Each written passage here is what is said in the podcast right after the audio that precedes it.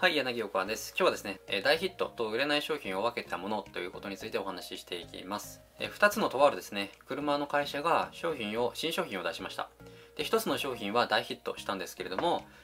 それはですね、販売5年で年間10万台を売って、今ではベストセラーモデルとなって、コロナ禍の中でも販売台数が増加しているという風な人気の車です。きっとあなたも知っている商品だと思います。で、もう一方の商品はですね、全然売れなかったんですね。アメリカのとある、えー、情報共有サイトでその年第2位の大ごけ商品と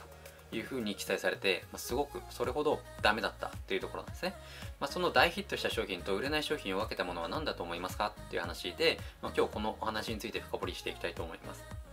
でこの違いを知ることがあなたの今後販売する商品を大ヒットにできるのか。それとも大ごけする商品にするのかというところに変えるような分かめにもなるんですけれどもまずですね、まあ、大ヒット商品がどのように作られたのかという話の前にまずはこけた方の商品ですね紹介します。その商品は新商品で投入するときに商品開発に大量のお金がかけられていました。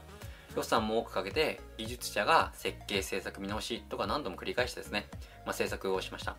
技術者が納得いくまで何度も何度もプロトタイプとなる試作品を作成してプロモーションでは、ま、大々的に商品がいかに完璧か優れていくか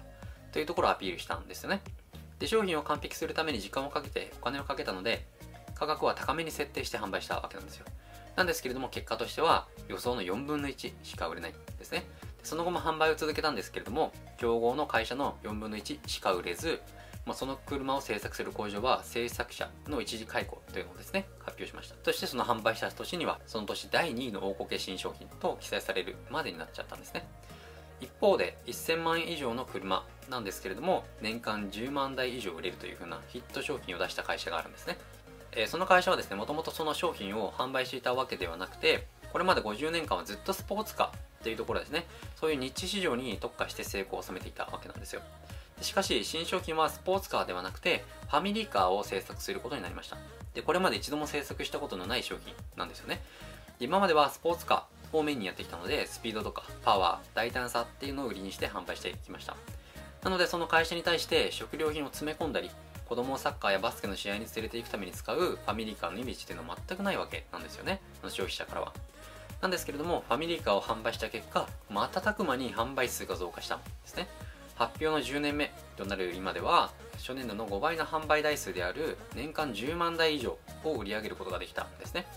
で2013年ではその会社の利益の半分をこの商品新商品が占めていたというふうに言われています。ちなみに今でも1番2番目に売れているみたいですね。でそれまで販売していた伝統的な商品というのが全体の利益の3分の1ほどになったとのことです。この気になる大ヒットした新商品は何かっていうとポルシェのカイエンなんですね。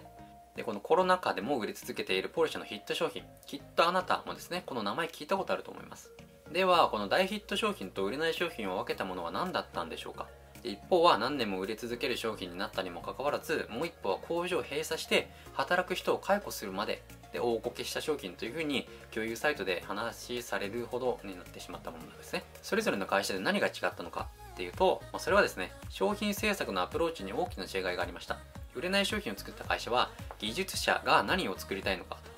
技術者にとって完璧な商品を作ったわけなんですよ。なので技術者にとって素晴らしいもの素晴らしい設計で作ったわけです。一方で大ヒットしたポルシェのカイエンっていうのはお客さんが欲しいものを作ったんですね。カイエンを販売するときにポルシェっていうのは顧客調査を重視しました。顧客目線であらゆる特徴を検証したということですね。例えば顧客はスポーツカーに近いエンジンを求めていてハンドリングの性能あのハンドルですね。の関して興味を、えそれに関していいものがいいというふうな関心を持っていると。一方でマニュアルとかのそういうトランスミッションですね。というのは求めていないと。でポルシェとしては初めてとなるカップホルダーというのが付いているんですけれどもそれも顧客の要望が強いものだったからと言われていますね。で売れる商品と売れない商品を分けたのは顧客志向であるかどうかお客さん目線であるかどうかというところですね。なのでお客さん目線で商品やサービスを販売しているかどうかというところだったんです。これを聞いてあなたは顧客目線でいますかというところですね。商品を作っているとどうしてもいい商品を作りたいと思ってしまうものです。でもそのいい商品っていうのはあなたの社長とか技術者とかそういった売り手にとっていい商品ではなく顧客お客さんにとっていい商品でなければ商品は売れないんですよ。なぜならその商品を購入するのは売り手の職人とか社長のあなたではなくお客様ですよね。どうやったらお客さんにとっていいものを売れるのか。また欲しいものはどうやって知れるのかっていうところをですね考えてみる必要があります、まあ、というのもですね簡単なんですよ。お客さんに聞くっていうのが一番です。まあ、その一つの方法としてはインタビューをするというのがあります。インタビューをしているとお客さんが欲しいものだったり不要なものいらないものですねが見えてくるはずなんですね。